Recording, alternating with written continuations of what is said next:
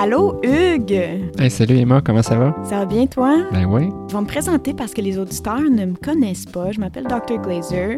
Je suis médecin au GMFU Bordeaux-Cartierville. J'ai un intérêt incroyable pour les balados. C'est pour ça que je t'ai invité à faire cette balado-là avec moi. Je te remercie d'être là d'ailleurs. Moi, c'est Hugues Lachevrotière, vous me connaissez déjà, vous m'avez déjà entendu. J'ai participé à la création des modules.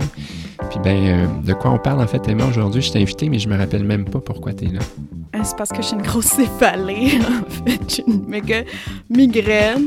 Mais non, pour vrai, on va critiquer le balado que vous avez écouté, le balado sur les céphalées de EM Cases. Comment t'as trouvé ça, Hugues? Ben moi, j'ai aimé ça. Écoute, euh, ça fait plusieurs années que j'ai pas fait d'urgence, mais ça m'a vraiment permis de me remettre en contexte. Je trouvais ça, c'est une belle balado. Moi aussi, j'aimais ça. Fait que on arrête là, c'est tout? Ben d'habitude, c'est ça qu'on fait. c'est le gros bon sens qui fait qu'on aime une balado diffusion, me semble. Non, c'est pas juste ça. Est-ce qu'on. Moi aussi, je pensais que c'était le même. C'est une bouche à oreille. Quand tu m'as parlé de cette balado-là, je l'ai écouté, c'était bon. Mais en réalité, c'est pas ça qu'on veut vous apprendre à faire. On veut vous apprendre à aller plus loin que ça, puis à bien critiquer l'information que vous trouvez sur le web. T'es d'accord, Emma? Oui, je suis d'accord. On va faire notre geek. C'est pour ça qu'on vous a montré la grille métrique, qui est en fait un outil qu'on aime bien, en fait, qui est très rigoureux, facile d'approche, facile d'utilisation. Euh, puis on va en fait critiquer le balado de Yamcase en parlant de ça, puis en même temps, on va vous expliquer comment la grille fonctionne pour que vous puissiez en fait vous en servir dans vos prochaines euh, balados, vidéos, recherches web, pour tous ces outils-là. Le but vraiment, c'est d'avoir une façon structurée de regarder tout ce qu'on écoute sur YouTube, sur Balado, sur blog, comme on fait avec les Journal Club. Oui, exactement. Puis la grille métrique à la base a été faite par rapport au blog, mais vous allez voir, on peut l'utiliser pour tout. Vous allez voir dans la traduction, ben, il y a certaines, euh, certains termes qui sont vraiment pour les ressources écrites, mais vraiment vous pouvez l'utiliser pour l'ensemble des ressources web que vous allez euh, regarder, écouter ou lire. Donc, Céphalée Podcast, Vas-y, je t'écoute, critique-le. Fait que dans le fond, on a écouté une balado sur les céphalées à l'urgence de IM Cases, une balado de 2011. Fait que ça, on va en reparler. 2011, c'est quand même vieux. Fait que je commence en fait là euh, en vous parlant de la, du premier point du R métrique pour notre grille. Donc, est-ce que la ressource fait une mise en contexte appropriée? Bien, écoutez, dans ce cas-ci, je pense que la mise en contexte était vraiment excellente. On sait en partant, hein, l'auteur, euh, l'animateur en fait de la balado va en partant nous dire qu'on parle des diagnostics différentiels des céphalées à l'urgence puis de leurs traitements principaux. Bon, là, pour les besoins de l'exercice, on a arrêté aux migraines, mais si jamais vous voulez l'écouter au complet, après, vous pourrez. Puis j'ai trouvé ça vraiment intéressant, sa mise en contexte. On sait aussi, est-ce que c'est des trucs qui s'appliquent à l'urgence, qui s'appliquent plus au bureau? Puis vraiment, leur site web, il est excellent. les ressources qu'ils vont mettre là-dessus, les messages clés qui vont, euh, qui vont être mis sur le site, puis les ressources par la suite, c'est vraiment très complet. Euh, c'est pour vrai un des, euh, meilleurs sites associés à une balado qui existe pour l'instant, je trouve. Je suis d'accord avec toi. Puis la mise en contexte avec des cas, c'est toujours accrocheur, puis ça nous met dans le bain. Oui, absolument.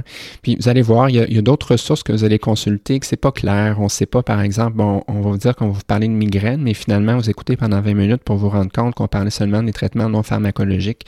Donc, le but, il faut vraiment que la ressource vous mette en contexte puis vous dise, bien, qu'est-ce qu'on cherche, qu'est-ce qu'on vise, puis qu'est-ce qu'on regarde dès le début. Fait que ça, c'est vraiment important. Puis il nous le dit très bien. Puis j'ai bien aimé le. Tu sais, en fait, c'est pour éliminer les céphalées graves hein, que cette balado, cette balado-là a été créée. Son euh, Life, Limb and Eye. Donc, pour éliminer tout ce qui peut toucher la vie, les membres et les yeux. Donc, maintenant, si tu avais écouté un autre balado qui te met pas en contexte, puis que ça te met pas dans une bonne situation, tu sais pas trop qu'est-ce que tu écoutes, là, tu aurais mis un zéro puis là, selon ta grille à toi, c'est en jaune, c'est comme X d'emblée, on arrête là, la ressource n'est pas crédible, on ne devrait pas l'utiliser. Oui, vous allez voir, en fait, il y, a des points qu'on a décidé de mettre en jaune parce qu'on juge que quand on atteint un zéro dans ces points-là, bien, la ressource est probablement pas appropriée. Encore là, utilisez votre jugement. ça se peut qu'une balado soit moins bonne puis que la suivante soit meilleure. Mais vraiment, vous allez voir les items en jaune. On vous suggère, quand vous avez ça, d'arrêter votre écoute puis de passer à une prochaine. Je vais juste faire un point ici parce que ce qui est intéressant, on a quand même quelques études qui nous disent que notre gestalt est aussi bon que lorsqu'on fait une, critique comme on est en train de faire. Donc, si votre feeling vous dit, ce balado-là, c'est pas bon, on doit écouter notre intuition, mais après, on doit aller plus loin. C'est ça le job d'être un médecin, dans le fond. Oui, puis vous allez voir la plupart, en fait, les points en jaune, ça va effectivement avec votre feeling. La plupart du temps, quand vous ne trouvez pas ça bon, ben, l'item va être en jaune de toute façon sur la grille. OK, parfait. Fait que le contenu de, du balado céphalé, t'as aimé ça? Oui, ben, j'ai mis la mise en contexte. Mais là, je vais te parler du contenu, justement. Qu'est-ce que le, contenu est approprié par rapport, bon, vous voyez dans le texte, c'est écrit par rapport à la longueur, durée de la ressource, mais ça, c'est un petit peu plus pour les blogs aussi, euh, dans le sens qu'une balado, ben, si vous décidez d'arrêter puis de diviser en deux votre écoute, ben, vous pouvez le faire aussi. Là. Euh, mais oui, je l'ai bien aimé. Voyez-vous, moi, je l'ai coté deux, Emma, fait que je trouvais qu'il y avait un petit peu de répétition, des fois entre les différents intervenants, parce qu'il y avait quand même le, trois personnes alentour de leur table qui parlaient, mais c'était quand même pas problématique, puis il n'y avait pas de longueur inutile. Là. Moi, je suis d'accord. Moi aussi, j'avais coté deux. Euh, quelques répétitions, mais en gros, l'essentiel était clairement là. Ce qui est important aussi, en fait, là, dans le point contenu, c'est de regarder si votre contenu est approprié. Donc, qu'est-ce qu'ils disent? Ça tue du bon sens? Est-ce que ça fit avec ce qu'on entend, là, règle générale, dans la littérature et parmi nos experts? Puis, ce qui est bien, c'est que dans cette balado-là, ils font ce qui est evidence-based, donc la littérature, mais ils amènent aussi l'expérience de deux médecins différents qui ont une grande expérience en urgence par rapport aux céphalies. Aussi, une balado canadienne, ontarienne en plus, c'est très près de chez nous, ça s'applique super bien à notre contexte de soins. Puis ce qui est bien, là, on met vraiment en contexte ces différents outils qui sont proposés. Là, je parle par exemple des deux outils mnémoniques qui ont utilisé le Pound puis le S-Snoop. Fait que je, pense pas que je les prononce comme il faut, mais c'est des beaux acronymes. Fait qu'ils nous disent clairement que le Pound, c'est utilisé et l'étude a été faite dans un contexte de bureau de médecin de famille et que le Snoop, c'était vraiment pour éliminer les red flags à l'urgence. Donc, ils vont mettre ça en contexte. C'est deux trucs mémotechniques que j'ai utilisés lorsque j'ai écrit mon examen. Alors retenez-les, c'est deux outils qui sont très importants pour vous. 2011, par exemple, c'est vieux, ça fait quand même 10 ans, vous allez me dire que cette balado-là a été créée.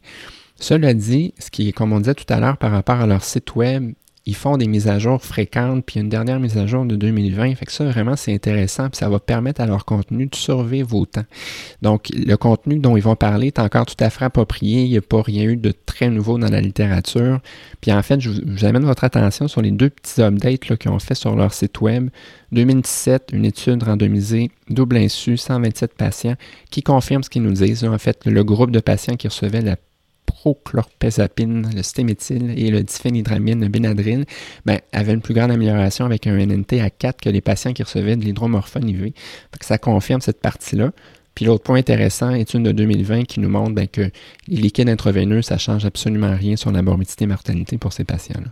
Je pense que c'est un point super intéressant, Hugues. Quand on écoute YouTube ou les balados, il faut porter une attention à la date parce qu'il y a des vieilles affaires.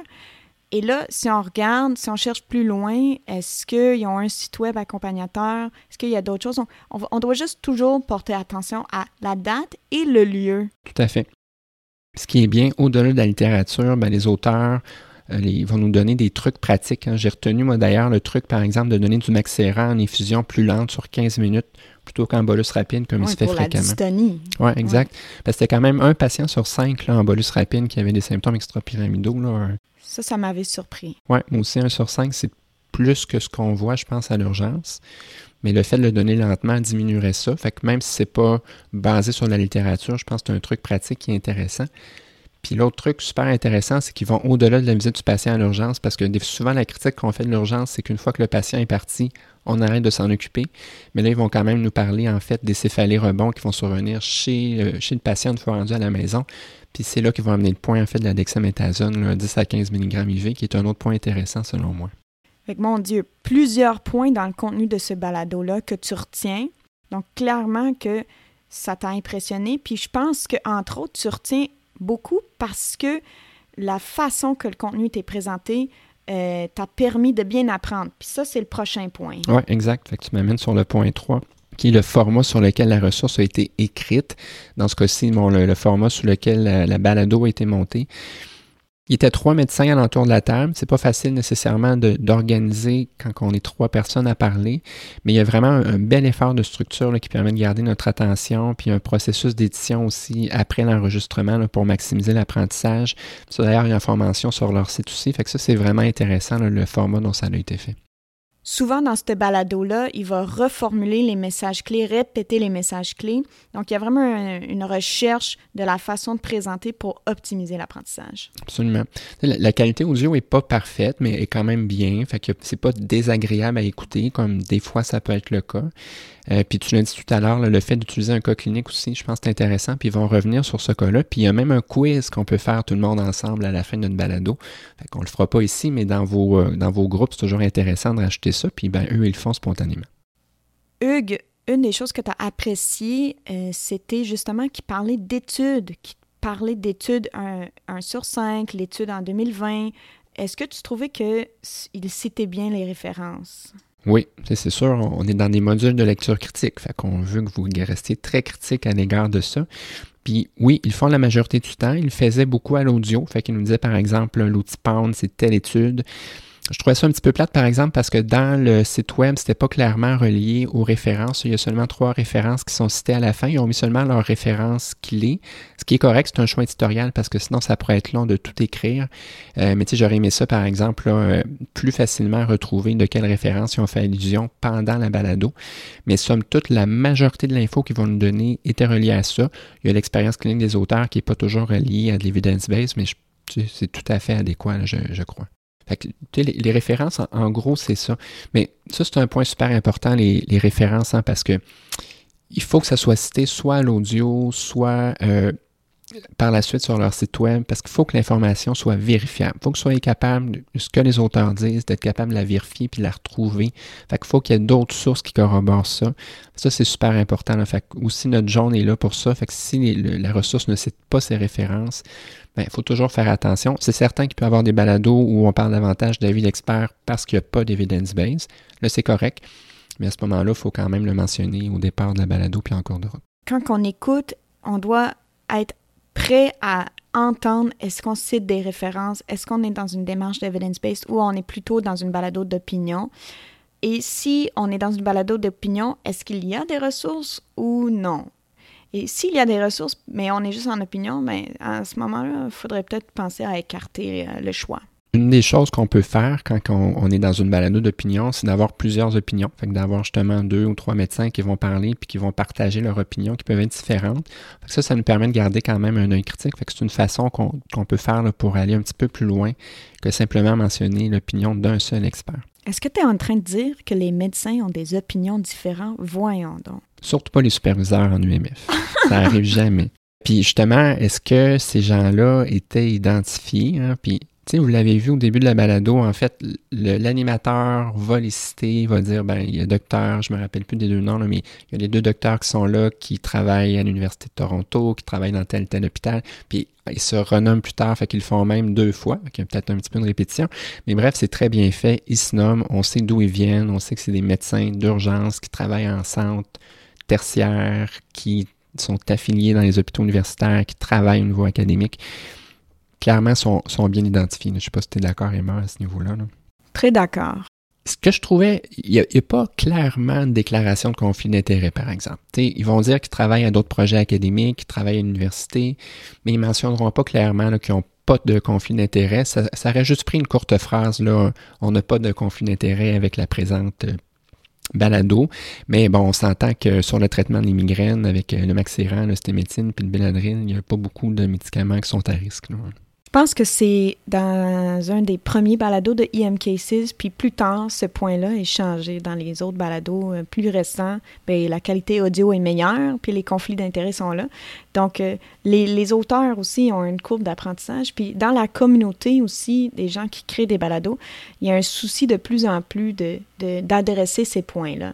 Donc, c'est important qu'on s'y attarde. Tu vois, je n'avais pas pensé à ça parce que tu as raison, ça a été enregistré en 2011, Malado-là. Fait que l'équipement n'était pas le même qu'aujourd'hui. Euh, c'est vrai, je n'avais pas réfléchi à cet aspect-là.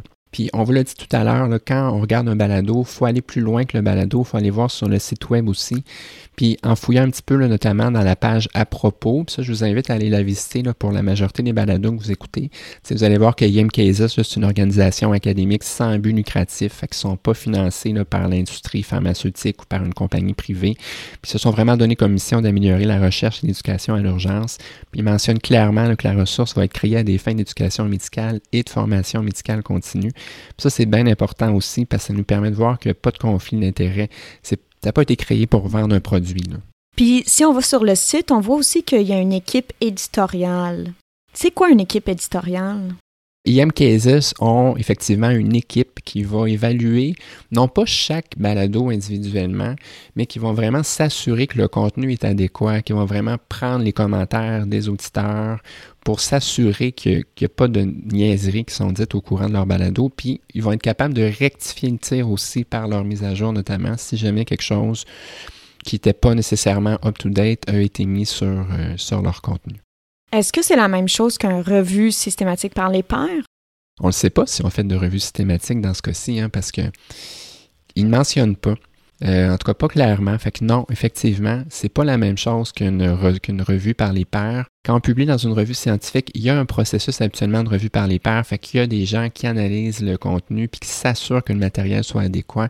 Fait que dans ce cas-ci, par exemple, il n'y a pas de, il n'y a pas de revue systématique qui est faite. Par contre, l'animateur, l'auteur s'assure que le contenu est adéquat, puis c'est un processus qui est rigoureux. Fait qu'on sait que leur processus est rigoureux, puis c'est vraiment ce qu'on veut. Ça, c'est une point 6 hein, sur lequel tu m'as amené sans même que je m'en rende compte. Je te félicite. Puis c'est important, mais la seule chose que je dirais ici, c'est qu'on ne sait pas exactement ce qu'ils ont fait au niveau de la revue de la littérature. Ils ne mentionnent pas. Fait qu'est-ce que les articles qui nous rapportent, c'est des choses qu'ils ont trouvées par hasard? juge que non, parce qu'on sait que Cases sont relativement rigoureux, mais j'avoue que pour ce balado-là, précisément, ils ne mentionnent pas. Mettons, moi, si je fais un, vrai projet de recherche, puis j'ai mon approbation éthique, et là, je vais faire une recherche PubMed, euh, rigoureux, pour trouver tous les articles sur le sujet. Je vais écrire mon introduction, je vais faire mon étude. Après, je vais soumettre un journal. Et là, il y a deux, trois médecins qui vont lire mon affaire et qui vont me critiquer. C'est ça la revue par les pairs. Quand on écoute des podcasts, c'est rare qu'on a tout ce processus rigoureux-là. Puis on doit, on doit être franc, c'est souvent c'est euh, trans, transfert de connaissances. C'est des gens qui vont rapporter des études qui ont été revues par des pairs, mais ils vont donner leur interprétation aussi. Des fois, c'est ils rapportent l'étude, mais des fois aussi, ils disent ben moi, cette étude-là, je l'ai compris comme ça, puis c'est comme ça que je l'applique dans ma pratique. Donc, je pense que c'est, pour être honnête, très rare qu'un balado va faire une revue complète sur toute la littérature qui existe sur un sujet, mais en même temps, ils vont probablement rapporter les études fortes, qui sont connus dans le domaine. Et EM Cases, je pense qu'ils ont quand même bien fait ça. Et je note euh, que ici, tu n'as pas de petite case jaune parce que justement, c'est rare qu'on a tout ce processus rigoureux-là, puis il faut pas non plus complètement écarter ces ressources-là. Exact. Assurez-vous que c'est rigoureux, que ce qu'ils font, ben, ça semble crédible, concret.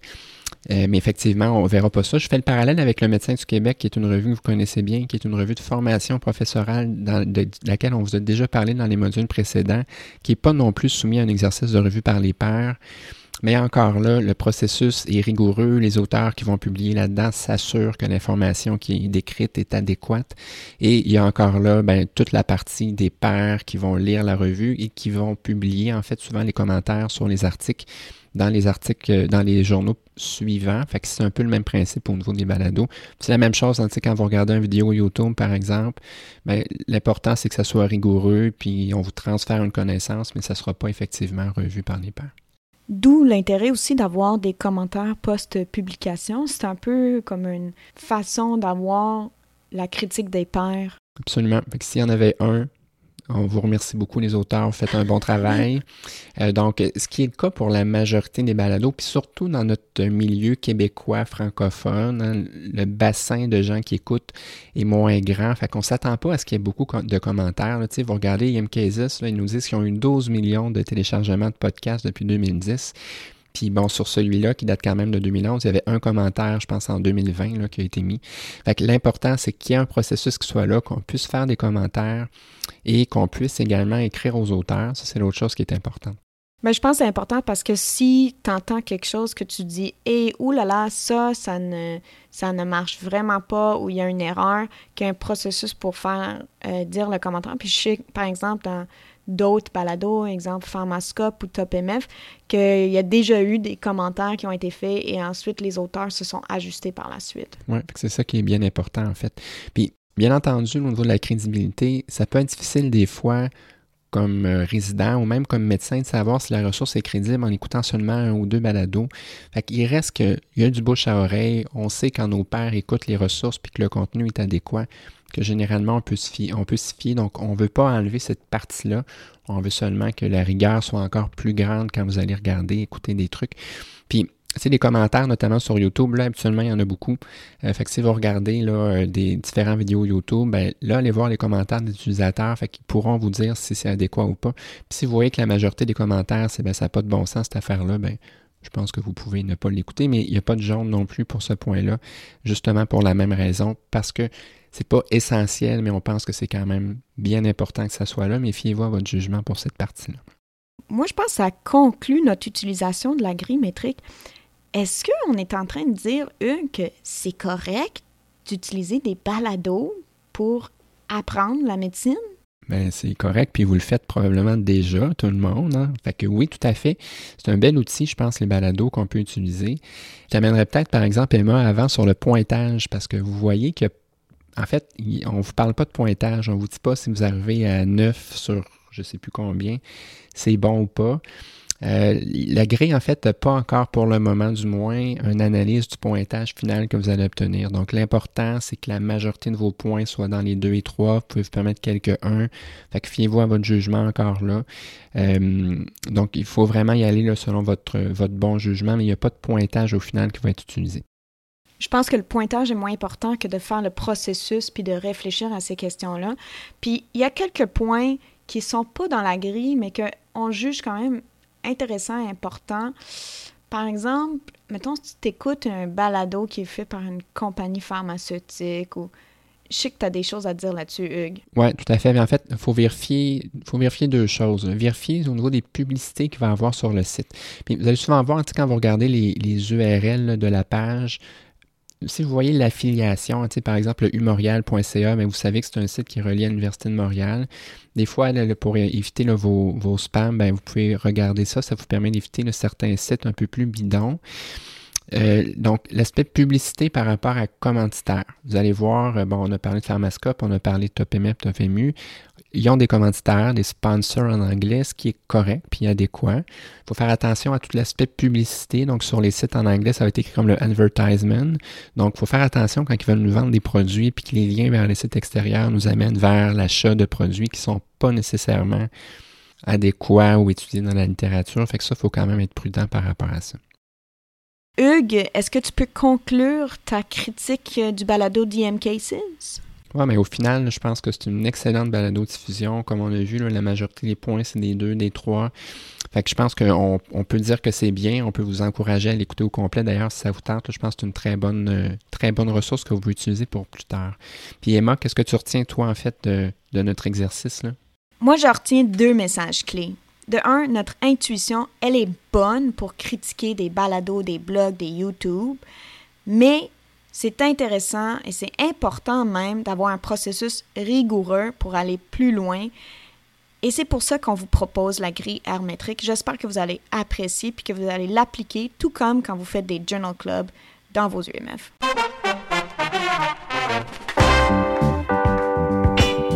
Merci Emma. Merci Hugues.